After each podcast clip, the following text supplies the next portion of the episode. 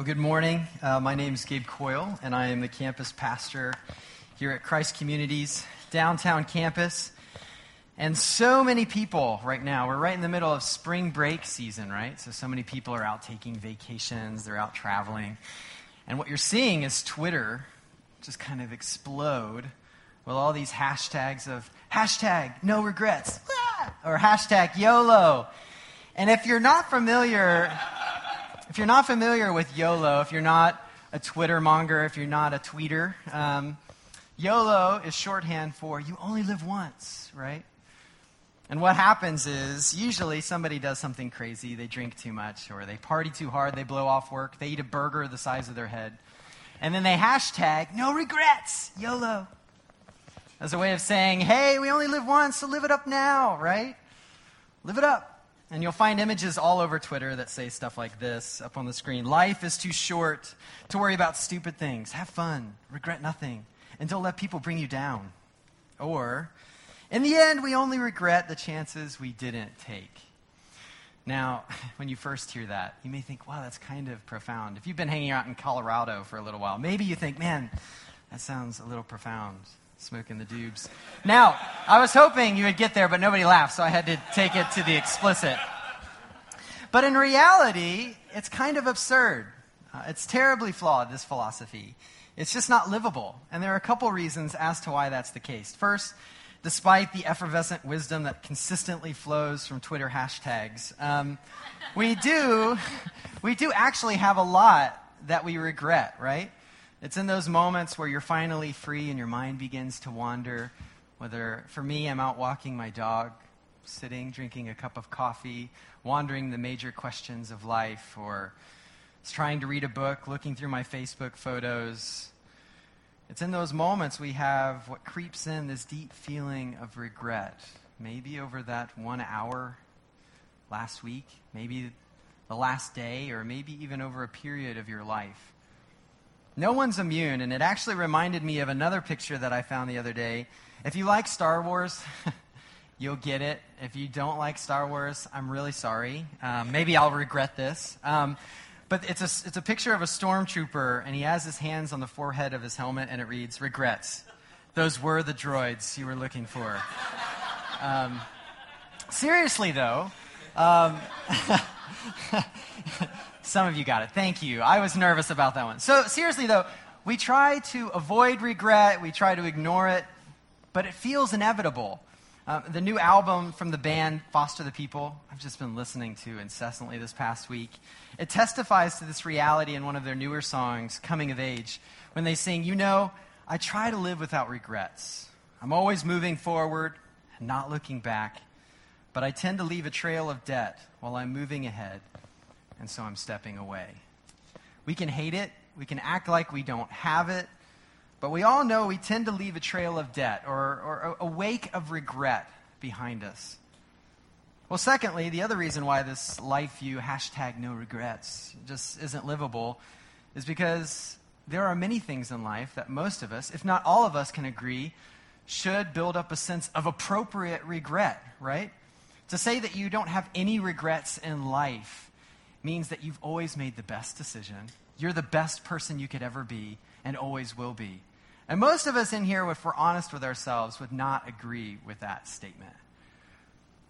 Or to say, if you have no regrets, is to believe that there are no right and wrong choices.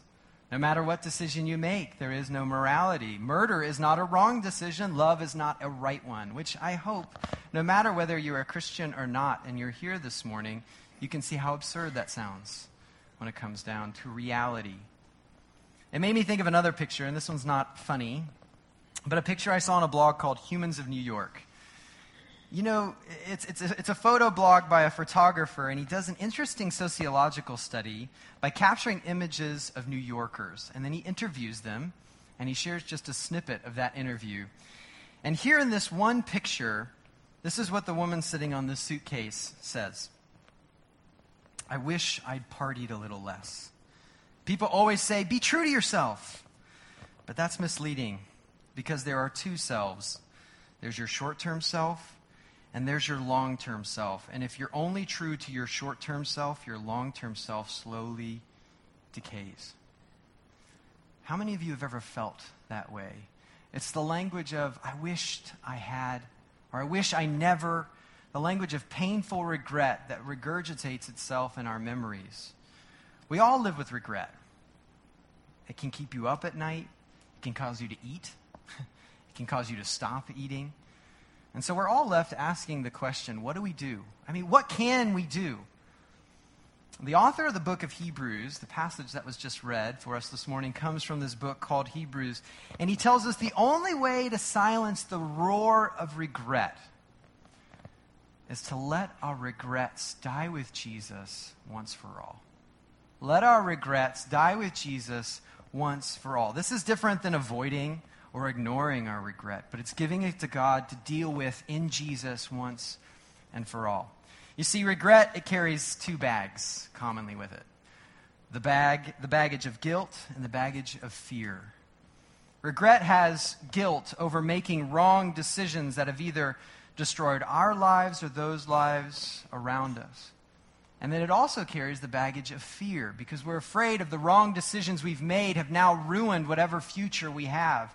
And slowly, the implications and the consequences of the decisions we've made, those regrets, leave us hopeless and fearful. Central to the Christian faith is not ignoring our regrets. Actually, it's admitting that we have much to be and we have much regrets. But also central is the fact that these regrets don't have to have the last word on your life.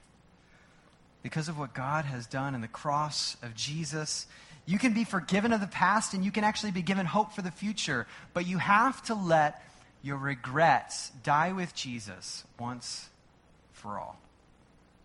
And as we look at Hebrews 10 today, our author, he won't let us miss these three things, okay? These three things, we're going to be walking through them. One, why we can't remove our regret. Two, how Jesus can remove our regret. And then, thirdly, what happens when we let our regrets die with Jesus. Okay? If you haven't already, open your Bibles uh, to Hebrews chapter 10. If you don't have a Bible and you'd like one, if you're not using your iPhone or your iPad, we have some on the back of the dividers there, the community Bibles. And Hebrews chapter 10 is found on page 651. And before we dive in, I'm just going to take a moment to pray together, okay? Our Heavenly Father, we come to you as we open up your word. Lord, whatever lens that we're seeking to look at through look, look at your word, I pray that your Holy Spirit would give us truth, He would give us wisdom, He would allow us to be honest with ourselves, whatever pain, grief we are dealing with, whatever deception we want to hold on to as truth in our lives. I pray by the power of your Spirit, your word would speak to us afresh this morning. The timelessness of your word, may it be timely in the hearts of those who seek to follow you. We pray all this in Jesus' name. Amen. Amen. Well, the first thing we see in Hebrews chapter 10, verse 1 from our author is why we can't remove our own regret. Okay, so let's look at verse 1 together. For since the law has but a shadow of the good things to come instead of the true form of these realities, it can never, by the same sacrifices that are continually offered every year, make perfect those who draw near. Otherwise, would they not have ceased to be offered, since the worshippers, having once been cleansed, would no longer have any consciousness of sin? But in these sacrifices, there's a reminder of sin every year. For it is impossible for the blood of bulls and goats to take away sins. As a reminder, Hebrews is actually a sermon captured in letter form sent to a church. A Jewish, more than likely, a Jewish urban congregation who would have been very familiar with the sacrificial system in the Hebrew scriptures, the Old Testament. And some of them may even have had a family pilgrimage to Jerusalem to sacrifice to the Lord, not unlike many Muslims still do to go to Mecca, obviously to different gods, but the idea of a pilgrimage to go and sacrifice. So when the author highlights sacrifices every year, they would have known that he was talking about the Day of Atonement. Many times we still use the language of Yom Kippur. It's still on many of our calendars. A day when the high priest, the greatest out of the order of the priests, would go in the most holy place of the temple once a year. And he would make a single sacrifice before God for the whole nation of Israel for all their regrets, all their sins over the past year. But the author's telling us that bulls and goat sacrifices were never to be an end in of themselves. Um, they were always to point to something better that was to come. And, and we ask the question, and almost every person in this Jewish congregation is wondering well, how can you say that? How can you really say that? Author of Hebrews, who we don't really know who it is. How can you say that? Because if the old sacrificial system really worked, these wouldn't have to be sacrifices made every year. The Day of Atonement would be singular rather than annual. If it was adequate to care for guilt and regret, then it would only need to be done once to fix what was broken, to perfect what had become flawed. Instead, what the old sacrificial system did, as we see here in our passage, is it gives a reminder of sins every year. In other words, it was designed to keep the wounds of the conscience open. Do you see what I'm saying? It kept regret alive until final forgiveness came. Like any shadow, we don't stay entrenched with the shadow. We look for the form, the solid, that which we can touch, hold, embrace. Similar with the sacrificial system of old. When Yom Kippur rolled around each year and a goat was sacrificed, it was a reminder of all your regrets that needed to be paid for again. And you knew ne- that next year you would have to face them again with another sacrifice, another goat, another special trip, something more that had to be done, another task to finally feel forgiven. I mean, can you see how we can't remove our guilt and our regrets on our own over and over again? The harder we work to remove our regrets by ourselves, to cover our own past mistakes, actually regret grows. The philosopher C.S. Lewis, he said so wisely, no man knows how bad he is until he's tried very hard to be good. No man knows how bad truly he is until he tries very hard to be good. It's kind of like cleaning the bathroom, which is my job at home. I'm not saying I do a good job, but that's my job, one of my jobs at home. And as soon as I start scrubbing the tile in the bathroom, I notice, you know, that there is um, some residue on the glass doors. So then I wipe down the glass doors, and then I notice the floors need to be swept, and then the, the shelves need to be dusted, and, and then I get frustrated. Um, but let's just say the longer we keep cleaning and trying to deal with our own regrets ourselves, the more we see that we have to be, the more regrets we realize we actually have. So, trying to follow a set of rituals, offer the right sacrifices, whatever system you're trying to use, you come out one of two ways. You either come out full of pride because you finally clean the kitchen or the restroom exactly the way it should be done, or you come out with despair. It's just too intense. I'm worn out with Mr. Clean. I'm, I'm just kind of a little high on the fumes. You know, like, oh, I'm frustrated. What do I got to do next? Neither of which, of being full of pride or full of despair, is really the most enjoyable kind of person you like to be around, right? You become prideful when you think you're actually succeeding and getting rid of your own regrets. And then you become full of despair when reality hits and you realize how dirty of a situation you found yourself. So, for example, you get a promotion at your job. You've been going to church for like the past six weeks straight. This is like your new record. And your girlfriend just said, Yes, I want to spend the rest of my life with you. She said yes to your engagement. And if it's all based on your sacrifice, how are you at the end of that day? Man, I'm doing pretty good. If you want to know how to live life, look at me. I've got it figured out. I've got a good job. I'm, I'm right with my church. You know, I've got this girl on my shoulder. But on the flip side, what happens when your boss calls you into his office and he says, Gabe, you know, your work's been pretty sloppy lately. And you realize, you look over at your Bible, it's kind of dusty, you haven't opened it for the past two weeks. And then you sit down with your girlfriend, and she, over a cup of coffee and heartbreaking reality, says she just doesn't see the two of you together in the future. What's the opposite response? Despair, right? If it's all about what you're doing, then your circumstances, how you're performing, define your attitude, define your disposition. And this is why these old structures used to try and remove our regrets were only a foreshadowing of the one who could actually remove our regrets for good. It could never be what we do, ever.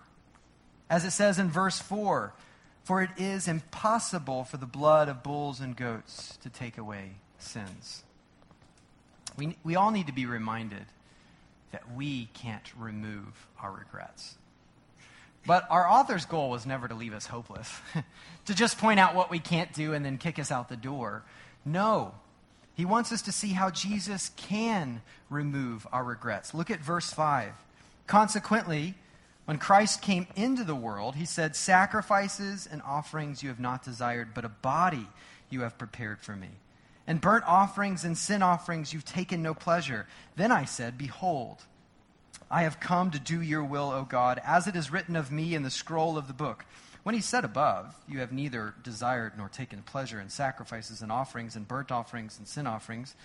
These are offered, obviously, according to the law, the Old Testament.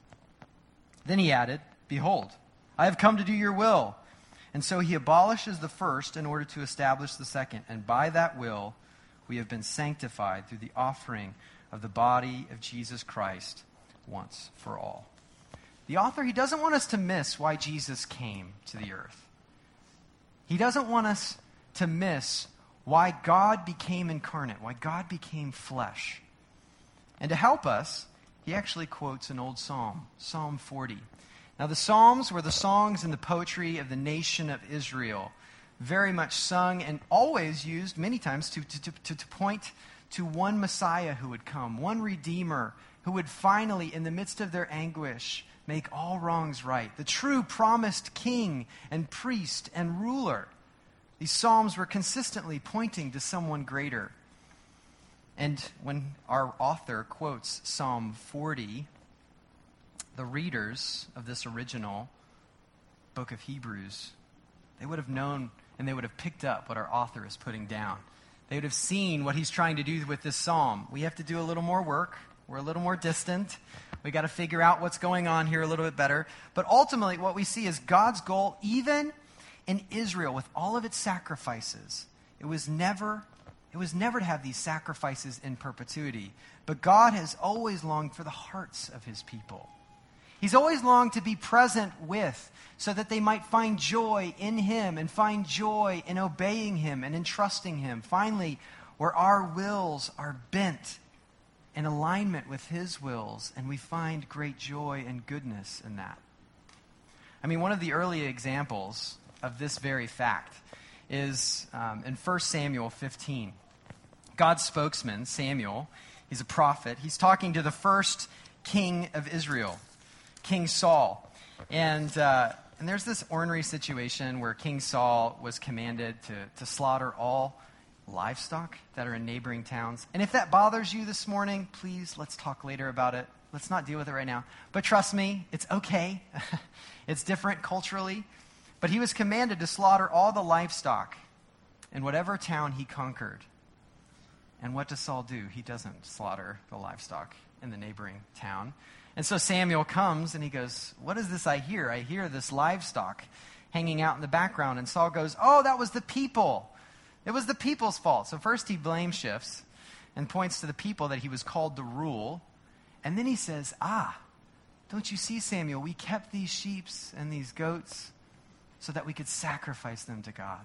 Such a pietist answer, right? Oh, well, in that case, Saul, well, disobey God so that you might worship him. This is great. No, that's not what Samuel says at all. Look at 1 Samuel 15, verse 22, if you, if you have your Bibles. And Samuel said, Has the Lord as great delight in burnt offerings and sacrifices, as in obeying the voice of the Lord? Behold, to obey is better than sacrifice, and to listen than the fat of rams. God never instituted sa- the sacrificial system as a way to avoid God or to ignore God or to just appease God, but it was an avenue by the appeasement of God's wrath and the covering of our sin that we might relate to God and have a relationship with Him so that we might once again find great joy in trusting Him and living with Him and honoring Him and obeying Him. If you look throughout the gospel accounts and you look throughout the New Testament, you see that the cross, that Jesus came to earth to die, for the cross is central, and it's an act of perfect obedience to God the Father. Over and over again, why does Jesus come? Because the Father sent him.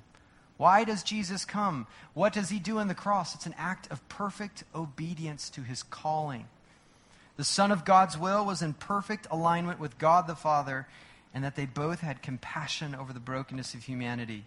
So when God the Father called the Son to come and die for the world, the Son was obedient to voluntarily fulfill the call, even to the point of bodily death, even death on a cross, so that we could be forgiven.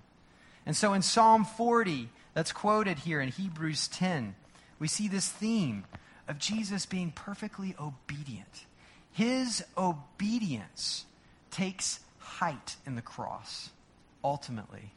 Jesus is the one man who, being also God, lived without one thing, one memory, one day of regret. Can you imagine that? Being absolutely perfect, perfectly obeying God. And he lived the life we couldn't live, and instead of offering a goat on Yom Kippur, he offers himself the perfect sacrifice and the perfect act of obedience for our salvation. And his death was so potent that it covers retroactively and proactively. It covers all the sin of the past and all the sin of the future, centered in this one act of obedience in the cross. Look at verse 11. The Hebrews writer, he makes an observation. He says, And every priest stands daily at his service, offering repeatedly the same sacrifices which can never take away sins.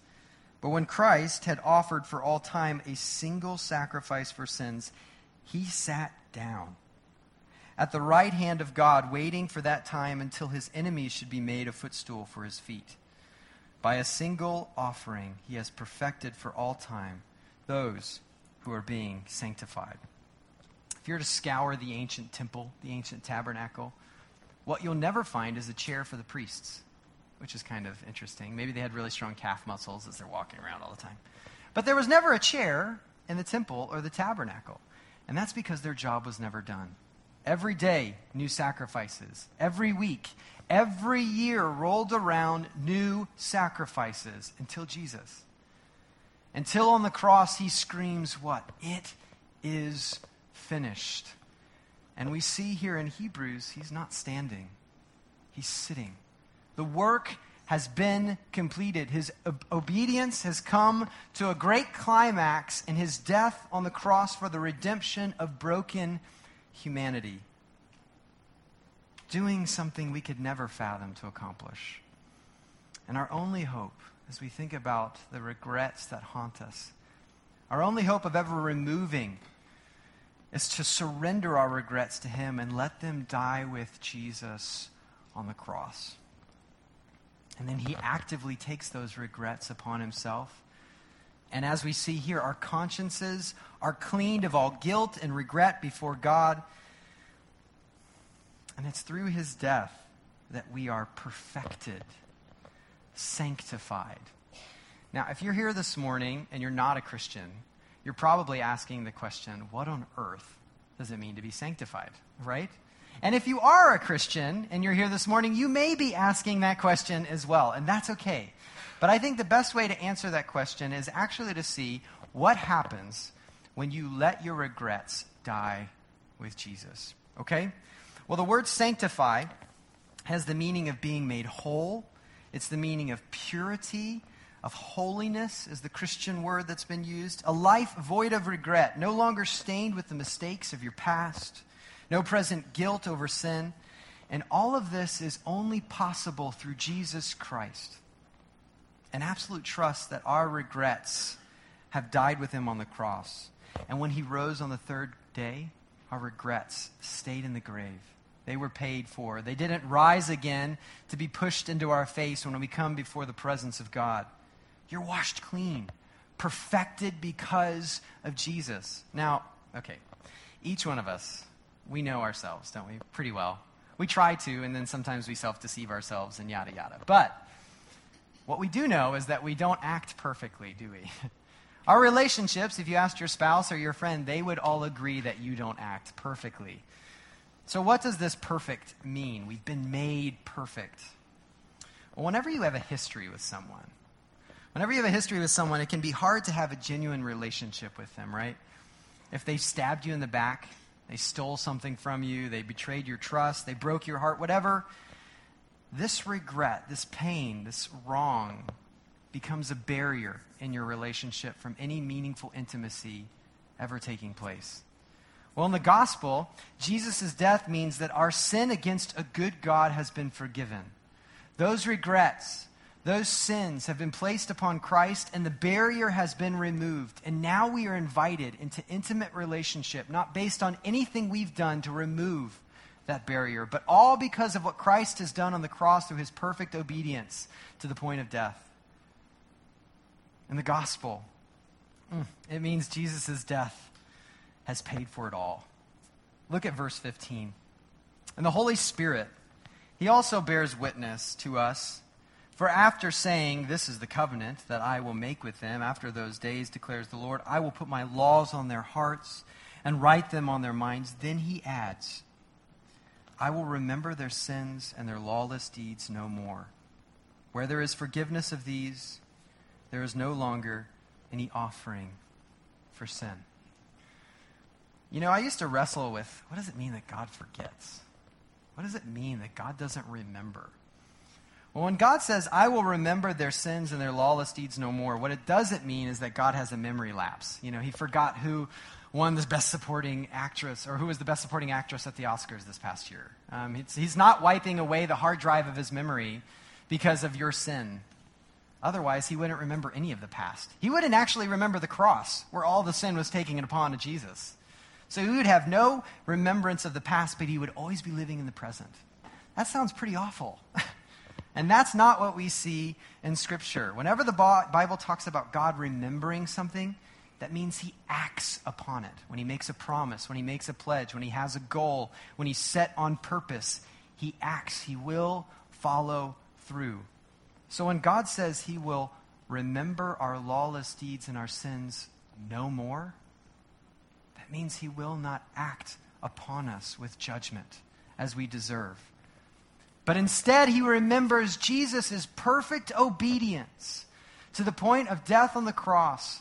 And he treats us with grace, perfectly just, because of Christ. He remembers our lawless deeds and our sins no more and acts upon us with grace and generosity, perfectly just, because of Jesus. Because of Jesus. And it's this kind of good news, this gospel, it'll transform how we approach God and it'll transform how we live our lives. And so, specifically, let's look at how this transforms how we deal with regret going forward. Okay? First, how do we deal with our own regrets? Well, we repent of our own regrets differently. Differently. In the Christian faith, we've said this already, there's this acute awareness that we are more sinful than we ever could have realized. But simultaneously, we are more loved than we could have ever fathomed. And it finds its crux, its center in the cross of Jesus Christ. So, what do I mean? There's an image behind me, I think. Um, the more you come to know God, the more you see Him in the beauty of His holy love, perfect love, and all His goodness, the more exalted He is. You know, whenever you affirm someone or you admire someone, we use the phrase, oh, you're putting Him up on a pedestal right? You're putting them up on a pedestal. It's the way of saying, they are so much higher than I am. And I want to worship them. I want to affirm that they are so much greater than I. And the more you dive into who God is, as He's revealed in His Word and as He's revealed in the Holy Spirit, the more we see His greatness, His grandeur, His sacrificial love displayed in the cross. And then simultaneously, we begin to see our counterfeit love we begin to see how many times the acts of service we do are really selfish driven. The more we see the own wretchedness of our own hearts. And so we get this gap that continues to grow as God becomes more exalted and we become a greater awareness of our own sin. But the Christian doesn't just look at that chasm and feel hopeless. What happens is the cross gets bigger and bigger in our focus. It becomes more central to who we are, more grand in its grace and its justice. And this transforms how we repent, okay? There are two different kinds of ways of repenting. If you look at almost every religion, there's empty religious repentance. And what does that mean? Well, re- religious repentance is when we repent just to avoid consequences. It's kind of when, if you remember as a child, your parents would say, You better apologize to your sister or you're going to your room. I got that one a lot. Um, and so you would say, I'm sorry, to, in order to avoid, avoid more punishment. It all became about protecting yourself rather than true brokenness. Whereas gospel shaped repentance, sh- repentance that takes its shape because of what Christ has done on the cross, it takes shape in our very lives to the point that we get disgusted at sin. Because when it breaks God's heart, it breaks our heart. It's not about just self preservation, but it's about God glorification. It's about honoring Him and knowing Him and loving Him. Similarly, in empty religious repentance, we say the right words many times to earn God's love or to manipulate Him, just like Saul did. He did the wrong thing, and then he said, Ah, but you see, I kept these sheep and these goats and these bulls as sacrifices. Now, aren't I accepted? We many times try to decrease that gap by saying, God is great, but I'm not that bad. So then I try to jump the gap and circumvent the cross altogether. That's empty religious repentance, where gospel repentance really wrestles with the weight of what has just happened and who you are, wrestles with the weight of who God is and the fact that He would forgive us through Jesus. And we rest and receive what has been accomplished in Christ for us. That's gospel shaped repentance and it changes the way we repent of our regrets. Secondly, we see um, how we how we this transforms how we relate to the regrets of others, and that we release others from their regrets frequently. We no longer hold grudges, but we forgive as we have been forgiven. Um, when others come to you with regrets on the things they've done to you, you release them from their debt, what they owe you, because you know you've been released from your debt against a holy God. If you really want to know whether you've actually been freed from regret in the gospel, ask yourself how easy it is to forgive others. Ask yourself how easy it is to forgive others. Jesus tells the story in Matthew chapter 6, highlighting how those who know the joy of freedom from regret through his once for all sacrifice, they'll also release others from their wrongs against them, and they'll do it frequently, not just seven times. We can count it on our fingers, waiting for them to run out of opportunities, but incessantly, incessantly. So, how this transforms how we deal with regret, not only with ourselves and with others, but how we now approach God, and that we run to God with our regrets shamelessly. Shamelessly. I want you to think about some of the greatest regrets in your life right now.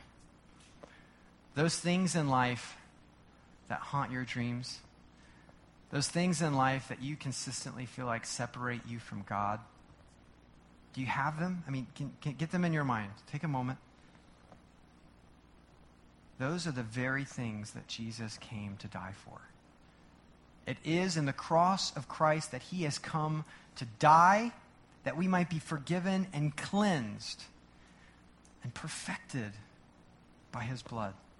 If you don't believe me, look across the New Testament, look across the Bible. Forgiveness of sins is God's great passion that we might be reunified with Him as we were designed to be. And I'm just going to read a couple passages for you um, just to show you that this is all over the Bible. And I want you to feel the force and just feel the beauty of the good news of the gospel. Matthew 26, 28. For this is my blood of the covenant, which is poured out for many for the forgiveness of sins. Mark 1 4, John appeared baptizing in the wilderness, proclaiming a baptism of repentance for the forgiveness of sins. Luke 1 77, Jesus came to give knowledge of salvation to his people in the forgiveness of their sins. Luke 3 3, and Jesus went into all the region around the Jordan, proclaiming a baptism of repentance for the forgiveness of sins. Luke 24, 47, repentance and forgiveness of sins should be proclaimed in his name to all nations, beginning from Jerusalem. Acts 2, 38, And Peter said to them, Repent and be baptized, every one of you, in the name of Jesus Christ for the forgiveness of your sins, and you will receive the gift of the Holy Spirit.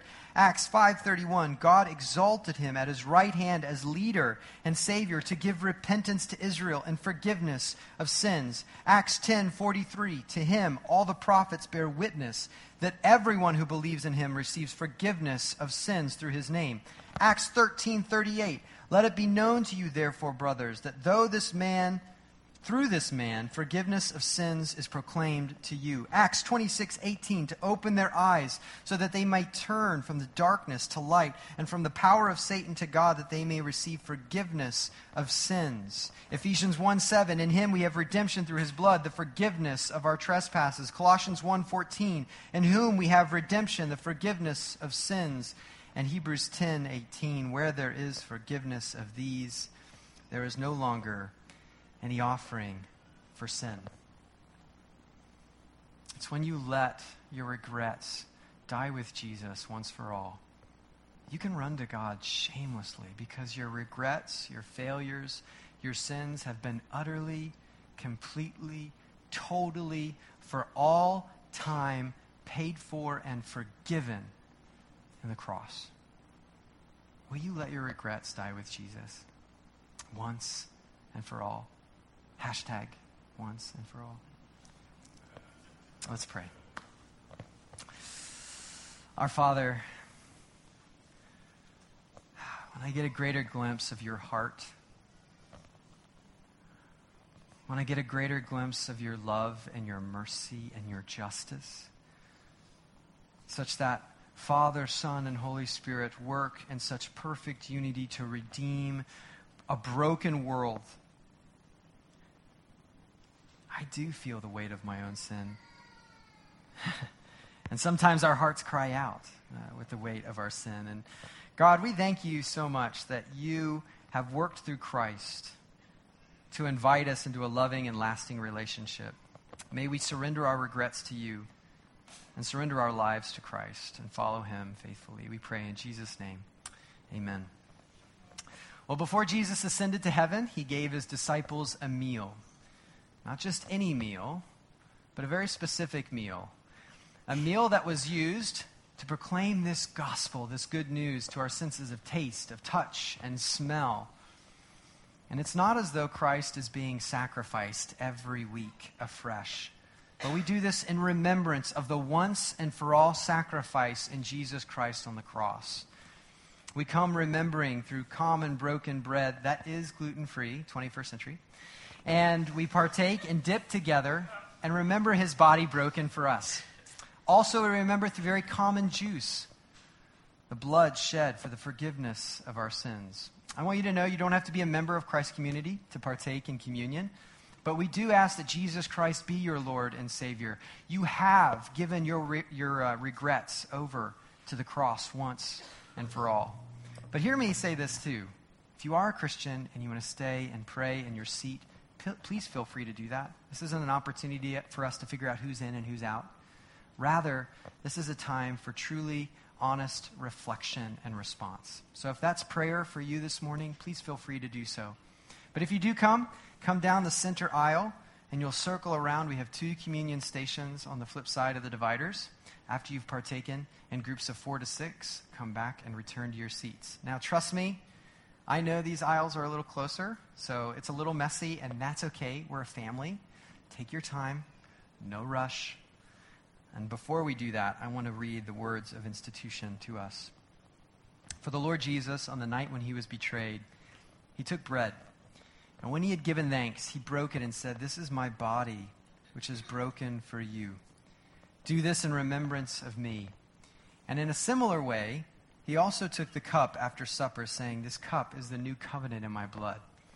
Do this as often as you drink it in remembrance of me. For as often as you eat this bread and drink this cup, you proclaim the Lord's death until he comes. Whenever you're ready, will you come?